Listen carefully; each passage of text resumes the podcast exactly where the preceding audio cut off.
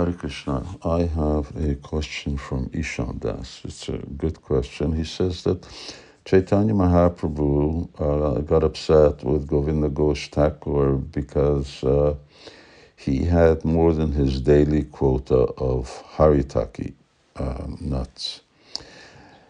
Uh, meanwhile, Balabhadra Bhattacharya, when they were traveling through the uh, forest, Jharkhand forest, uh, he would collect sometimes, uh, stock up on vegetables uh, and rice uh, because they were going through the jungle. So sometimes there was uh, no uh, no availability of of food aside from maybe some fruit. So he says, well, why in one case Lord Chaitanya allowed that, and in the other case he was against it. The principle is, uh, is very instructive. Uh, and the basis is uh, that uh, the same rule may apply to somebody but not apply to somebody else. And that depends on the individuals, uh, it may depend on circumstances, it may depend on the judgment of those who are applying the principle, in this case, Chaitanya Mahaprabhu. I mean, aside from that, there's sort of the uh, sidebar that haritaki is a type of mild intoxicant that uh, you chew, and uh, it's not, uh, you know, it's a different thing than food, which you're dependent on in a certain circumstance. Uh, in other words, you can't get food, uh, whereas, you know, haritaki is available everywhere. Okay, so uh, back to back to the principle. The principle is that uh, rules uh, have a purpose, uh, and what is the purpose of rules and regulations? Ultimately, whether it's just moral rules, whether it's uh, varnashram, uh, or ultimately whether it's vaidhi bhakti, ultimately rules are meant to bring people to become lovers of Krishna spontaneous lovers of Krishna. That's, that's what it's all about. So if rules don't make people lovers uh, of Krishna, then they're being wrongly applied. So then there's the question of application. And niyamagraha means that you have to know how to apply things. You can't be too loose, you can't be too strict. Yuktahara viharascha, yukta chaitasa karmasu. So you have to know. Krishna says, don't eat too much, don't eat too little. Uh, so be moderate. Uh, and he also uh, gives further guidelines. Uh, so, uh, for instance, Srila Prabhupada, uh, in a meeting with devotees, he told one devotee, okay, you go and preach around the world, sannyasi, and the other one is you stay here in Vrindavan. So, similarly, Prabhupada would say that actually uh, devotees, the, the rule is, uh, is that uh, unless someone is advanced in spiritual life, they shouldn't spend more than three days in Vrindavan. That's a Shastric injunction.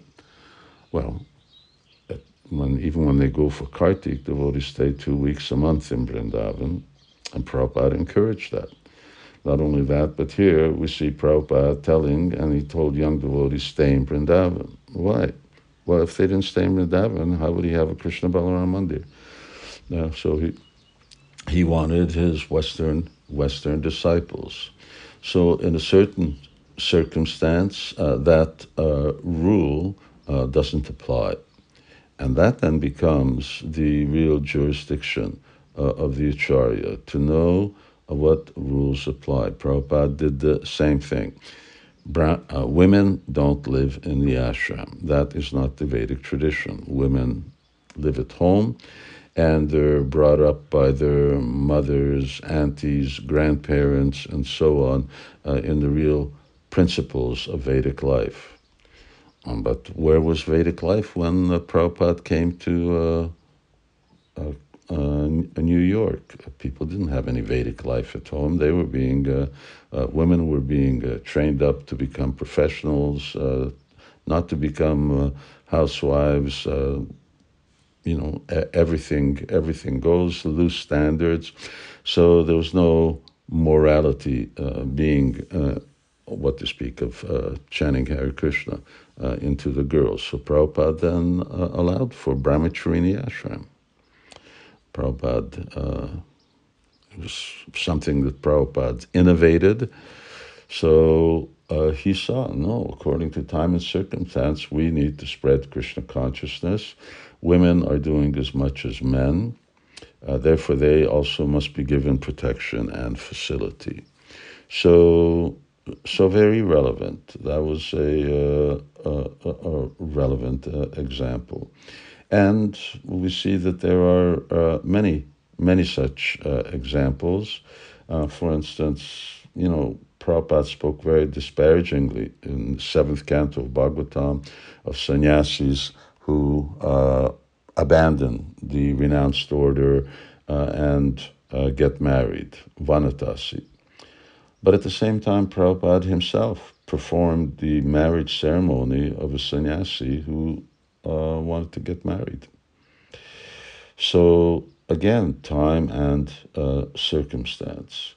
Uh, and uh, it's very important for devotees to keep that in mind uh, for uh, parents, for leaders, for gurus, uh, that uh, rules have that purpose. They have to bring people to the stage of love. And Prabhupada gave this sort of rule of thumb. He wrote this to uh, his leader. He says, You have to know how to bend devotees, but don't break them. So the application of principles uh, should be enforced, but we should see is something going to break somebody? Uh, or is it actually going to encourage him, uh, even though it may be a challenge? So when it's going to break, then then you don't do it. Prabhupada was sometimes very strict with some devotees and very lean with others.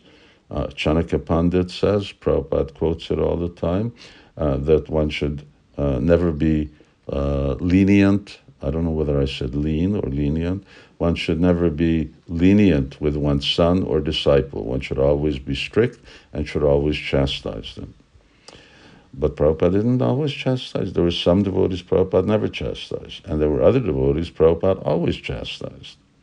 And there were most devotees where Prabhupada did both. That was sort of the average. So, different principles, uh, and we have to see we are getting the result from the rules. And we see Vaidhi Bhakti leads to spontaneous devotion and spontaneous devotion to loving devotion. It has to be a natural transition. Uh, but if rules means people give up devotional service, then it becomes a failure. Hare Krishna.